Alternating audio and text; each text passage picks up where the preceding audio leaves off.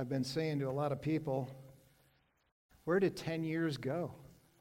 It is amazing. Well, we all face challenges in life that will bring us to our knees. Ten years ago, when Diane and I left here to go to Laramie to help a struggling young church get back on its feet, we knew that we had our work cut out for us, but we had no idea, really. It, it took longer than we thought, but uh, the last couple of years, we finally saw the church get on its feet, uh, become a, a, a, a, thriving, growing young church that's uh, full of young professionals and students and older people and just a good, a broad demographic of, of folks. And uh, Jason Ricks, Jason and Heather Ricks, uh, are now leading Emmaus Road Community Church. I've retired from there as of last June, and the church is, is growing. It's, uh, in fact, a couple of weeks ago, they had a baptism with four adults. A couple of those adults, one, one of the gals worked with Diane, and, uh, or works with Diane, and uh, she and her husband came to faith last fall. And, uh, but there were four adults that followed the Lord in believers' baptism just a couple of weeks ago. And then they also had to go to two services. And so, praise God, it, uh, it was quite a journey. And, uh, and yet, God is, is moving, and Emmaus Road has become a sustainable voice for Christ in Laramie. Another uh, a, a, a, challenge that uh, I, I, knew it was going to be a change, but I, I didn't know how much of a challenge it would be was retirement. And I, I think you could say I've embraced retirement rather well. I've caught a lot of fish in the last six or seven months. Um, got, a, got an elk with my bow, and uh, we've been to Alaska. We've, uh, I, I, did a backpacking trip in the winds with some old friends, and, uh, and it's, been, it's been awesome. But probably, probably the best part has, has been just availability to do a variety of ministry. And I, I was telling Robert, I, I've done more evangelism in the past four months than I probably have done in the last four years. It was, it's been, I had to get out of the ministry to get into ministry. It's kind of, it's kind of strange. But uh, one of the, one of the jobs that God's given me now is um, I'm a chaplain with the Laramie, with the uh, Laramie Police Department and the Albany County Sheriff's Office. And uh, I'm the lead chaplain. There are two other chaplains that I work with. And uh, about a month ago, we started two different Bible studies with the cops. There's, uh, there's a dozen different cops coming to those two studies. And there's seekers, there's believers, there's just a, a variety. And, and God is moving in a, in a big time way in, in the lives of the, of the uh, officers and deputies in Laramie right now. And, and I'm, I'm, I'm really excited about what's happening with that ministry. Uh, the book that we're studying is called The Spirit Behind Badge 145, written by a former police officer, Jim McNeff. And uh, he's now retired. But uh, there's, I've, I've learned there's a couple dozen cops reading that book. They're not coming to the group, but they're reading that book. And then in, on September 7th, we're flying in Jim McNeff and uh, his wife, and we're going to do a big banquet and an outreach for the law enforcement community all throughout southeast Wyoming. So you'll hear more about that. But just a lot of, a lot of cool things that, uh, that God is doing.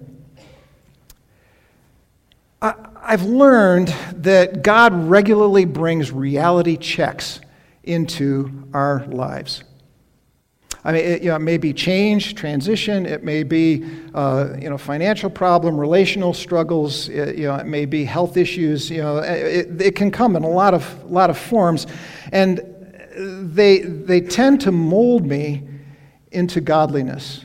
They tend to develop character, and uh, I, I usually don't like these reality checks. I don't know. Do you, do you like reality checks when you face them? I, I, I usually don't, but they become important reminders of whatever you do, you have to pray. You have to trust God in life. One of those reality checks came from me early in my Christian life. When I started to share my faith, started talking with some of my family members, and I remember distinctly my sister in law, Barb. On one occasion, she just said, after I shared something with her, Well, isn't that a lovely Sunday school lesson? And she walked away from me. Uh, my brother, on another occasion, who's got, a, he's got a, an incredible sense of humor, so you got to kind of understand where this comment's coming from. But uh, he said, Well, I know you pray for me, I'll smoke a joint for you. okay, game on. We'll see who wins that one.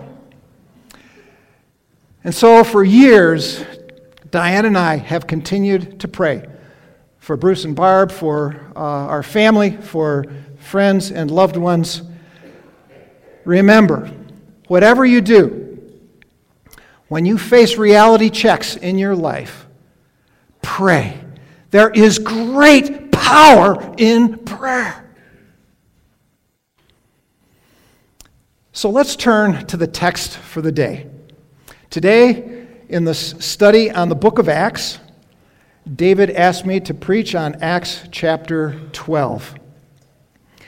And we're going to look at some of the reality checks that the early church had to deal with in their existence, in their journey with God. And the first reality check that we, we come to in the, the first four verses, and you can turn there in your Bibles or follow along on the screen. The first reality check is that following Christ may lead you into dire circumstances. Let's look at what was happening to the fledgling Christian church.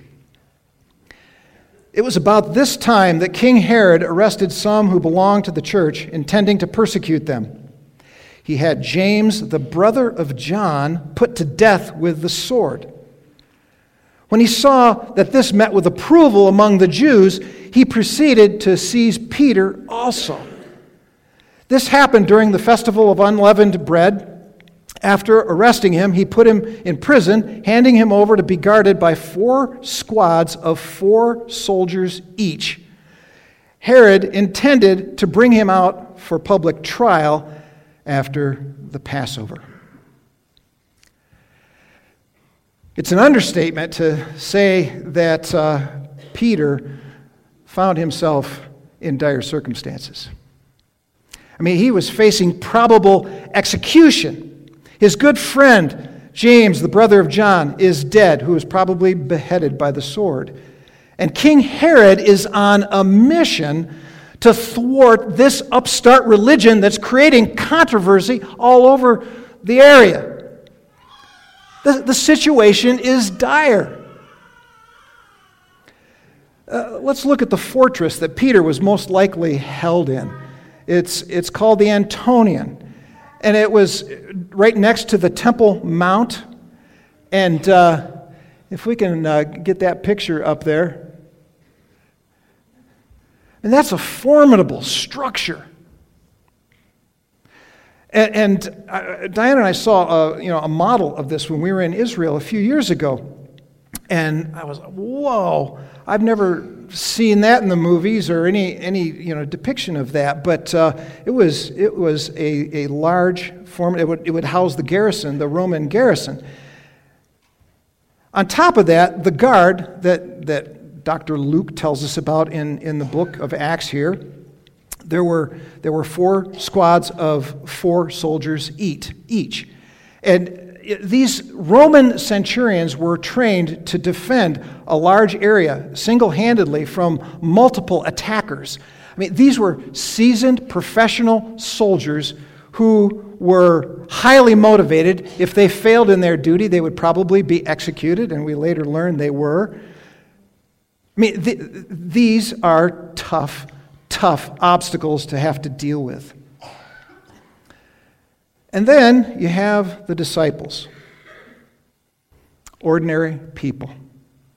I mean, these are not special forces kinds of individuals. They're not well connected. They don't have many, really, any political solutions or influence to be able to try to help Peter. And so, what do they do? They pray. They trust God with this dire circumstance. It's easy to think that when you follow Christ, that when you do good, that when you are faithful, that God's going to return the favor. I mean, A plus B equals C. A plus B, goodness, should equal C, blessings and rewards. I mean, good things should start happening to you, right? That formula doesn't always work. Do good things always happen to good people? No, they don't.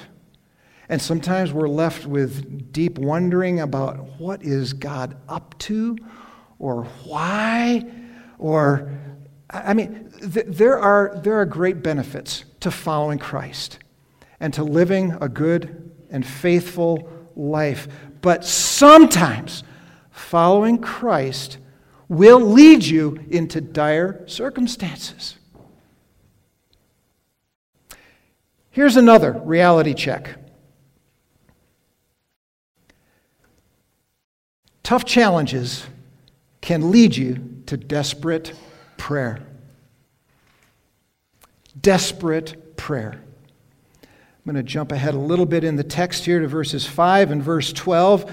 So Peter was kept in prison, but the church was earnestly praying to God for him. And then a little later, when this had dawned on him after Peter gets out, that we'll read in a moment, he went to the house of Mary, the mother of John, also called Mark, where many people had gathered and were praying. They were praying earnestly. And the word means fervently, intensely. And it, and it carries with it the, the idea of not relaxing in effort, this, this focused, intense kind of, of effort, and of employing the right spirit behind whatever you're doing earnestly.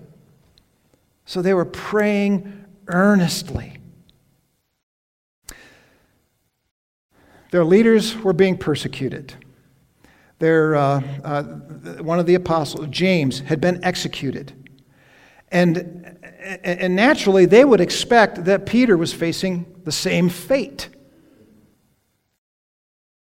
And so they do whatever they can. They get together and they pray. And they wait on God. Ever find your, yourself in a position for desperate prayer? You discover a lump and you fear the worst. Or the Dow drops a few hundred points one day, and then a couple days later drops 1,175 points, and then a couple days later drops another 1,000 points. And you start wondering what, what's going to happen to my retirement. Or the ag markets are as fickle as ever and you need some big time help from above, or you hear news of another mass shooting and you fear for the safety of, of, of children, and I mean, on and on. Or, or you, have, you have loved ones who have spurned your attempts to love them and to, to show them Christ. And, and in fact, maybe they even make fun of you, or they persecute you, or distance themselves, or, or, or whatever. But your heart is deeply saddened about their unbelief.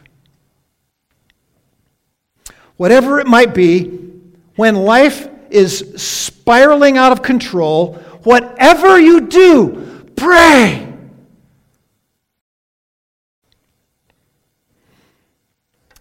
Here's a final reality check. Trusting God will lead you to dynamic outcomes. Let's look at what happened to Peter We'll look at 6 through 11, then we'll jump a little bit to 13 through 19. The night before Herod was to bring him to trial, Peter was sleeping between two soldiers, bound with two chains. The sentries stood guard at the entrance.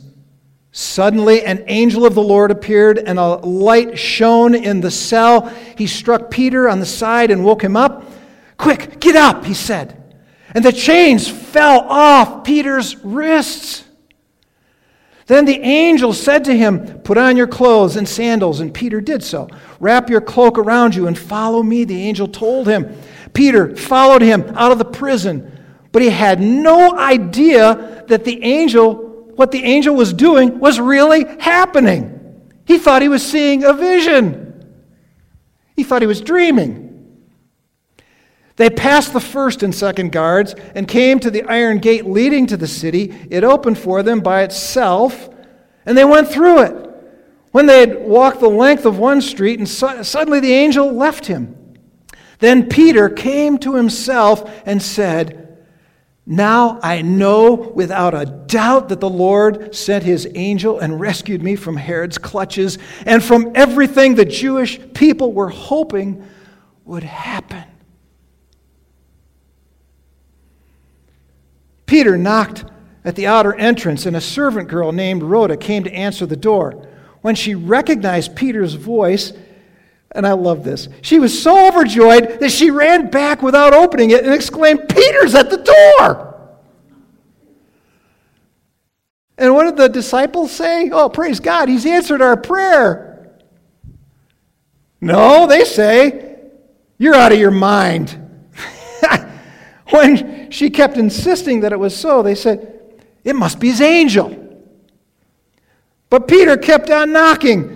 And when the door opened and saw him, they were astonished. Peter motioned with his hand for them to be quiet and described how the Lord had brought him out of prison. Tell James and the other brothers and sisters about this, he said, and then he left for another place. In the morning, there was no small commotion among the soldiers as to what had become of Peter. After Herod had a thorough search made for him, he didn't find him. He cross examined the guards and ordered that they be executed. Wow. Is that a dynamic outcome or what? Now, Luke, the author of Acts, he must have loved a good story. Because this is certainly a dramatic, awesome story. A movie could be made out of, out of this whole situation. And I just, I love the picture of Peter knocking on the door, you know, and Rhoda going back in, and Peter's just still, you know, hey guys, I'm here. Luke had to have a sense of humor. Uh, it's, it's awesome. You're crazy, Rhoda. It must be his angel. You know, that's a statement that reflected, they, they probably thought Peter had been executed and she was seeing a ghost.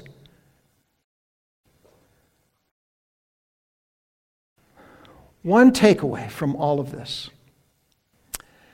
is that you don't have to pray perfectly to see God work. Yeah, there, there are times that I know I, I, fall, I can fall into this. I think we all can. That, you know, if, if we are faithful in prayer and we pray just long enough and just hard enough, we muster up we, we, this, this faith within us.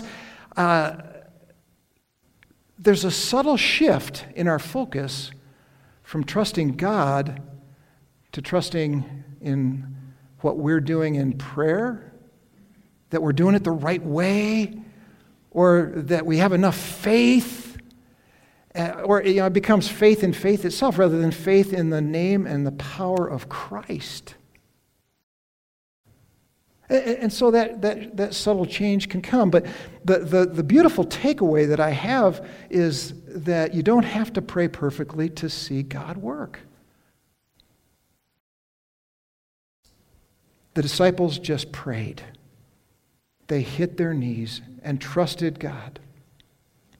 Now, one, one caveat to all of this is that you have to submit to the outcomes that God designs. You know, the, the answer to prayer might not come in, in four days or four years. It may take 10 years or 30 years or a lifetime. Uh, the, the, the dynamic outcomes may look differently than what you have in, in your mind and, and ultimately brings more glory to God, is used more extensively by God than you could see from your perspective. Yes, we, we pray in faith, we pray sincerely, but ultimately we're trusting in God. And, and so let's keep our, our trust there. I mean, ultimately, you know, Peter, he, uh, he didn't escape. There was a time when he was executed later in life. But for this circumstance, for this time, there was a miraculous escape. And it helped preserve Peter's life so he could launch Christianity, be a big part in, in helping to spread the gospel. And his, his story, his escape, was, was a huge part of building the faith of these persecuted believers that they could trust God. Trusting God will lead you to dynamic outcomes. Whatever you do, pray.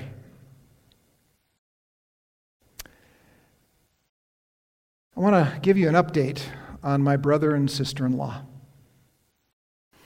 Uh, my brother continues to suffer from some really horrible, severe back issues and, uh, and chronic pain that I can't even begin to imagine, imagine. Just debilitating, tough stuff. And Barb has stuck with him all these years, has been there. It's been rough, but she has, she's tried to help.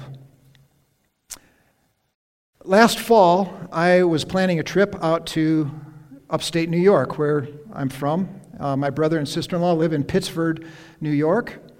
And uh, I was going to help my brother wrap up some family business that uh, needed to be taken care of.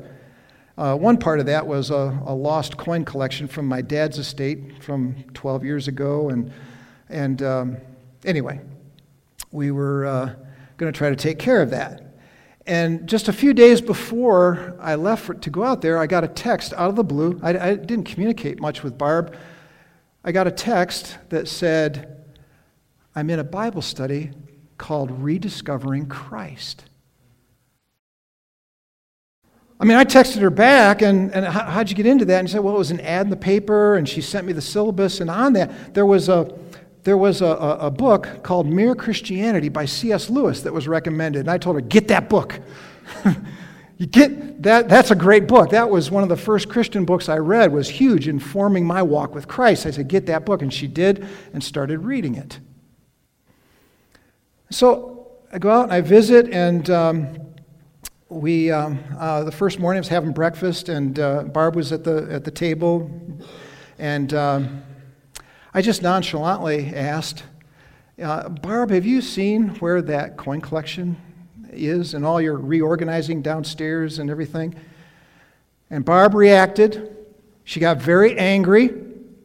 I haven't seen that. I haven't touched it. I wouldn't steal from you guys. And went into a pretty good rant for about a minute.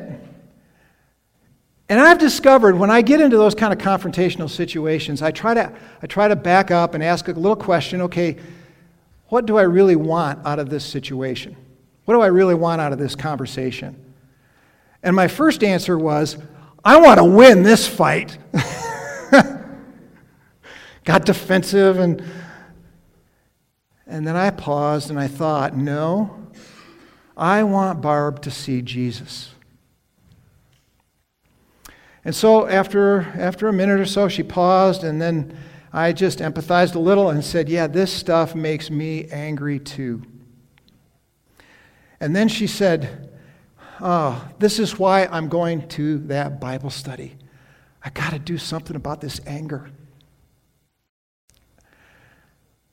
And then she started asking me questions about this Bible study. And uh, it's in a Catholic church. She comes from a Catholic background.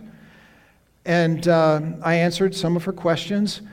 But then I said, you know, Barb, the big difference that I see between a lot of churches is and biblical Christianity is that a lot of churches have a performance based approach to the gospel.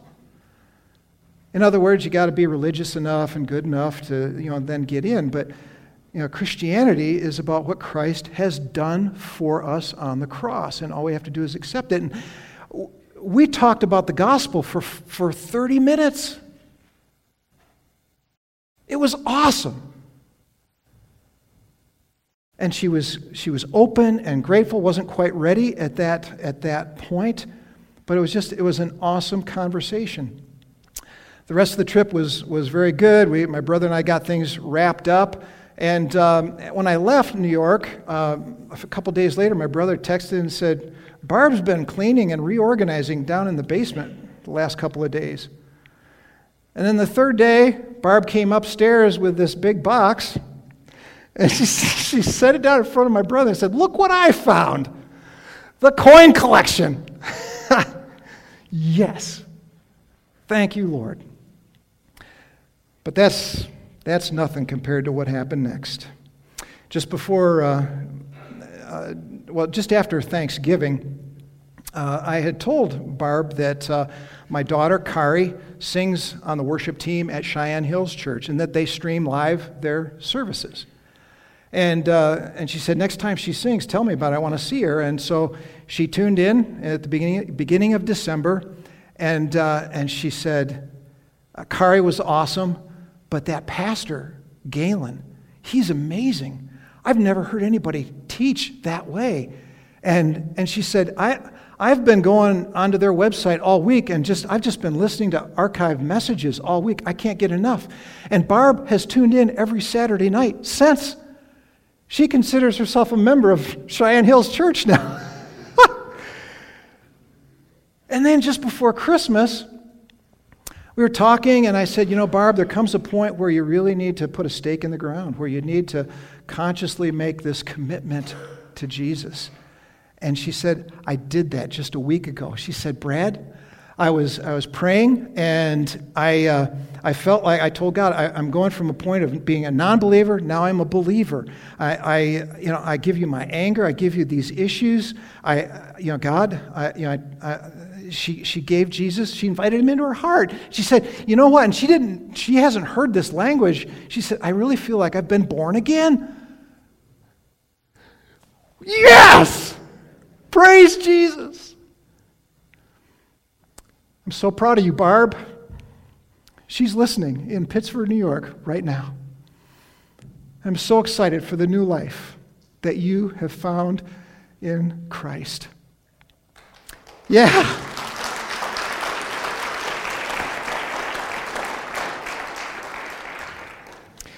Here's, a, here's a, an email from the, at the beginning of January, and I passed this along to Galen down at uh, Cheyenne Hills. And Barb says January is off to a good start. The holidays were beautiful, especially with the new falling snow and my new gift of faith.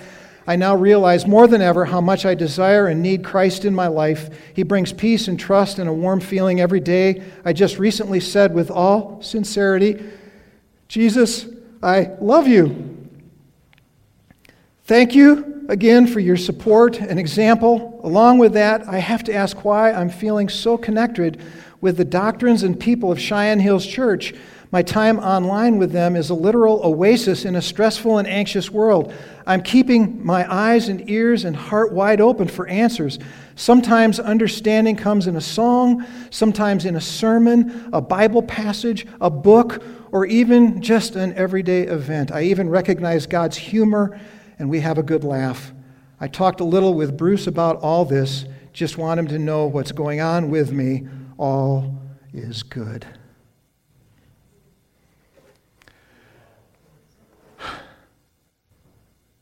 Good people, remember that following Christ may lead you into dire circumstances, that tough challenges can lead you to desperate prayer, and that trusting God will lead you to dynamic outcomes. Whatever you do, pray pray. And so, as the worship team comes forward to lead us in our closing song, there's no time like the present, folks, and I want to give you an opportunity to do just that. If there is some need, if there is some person you want to pray for, if, if, you want to, if you want to put your faith in Christ, if you've never made that, that, that conscious decision of embracing a grace gospel, come forward. I, Diane and I will be right over here. We'd be glad to pray with you.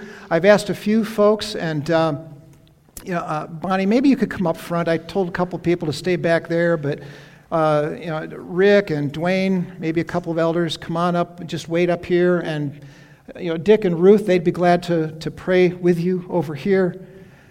But whatever you do, pray, trust God for these things.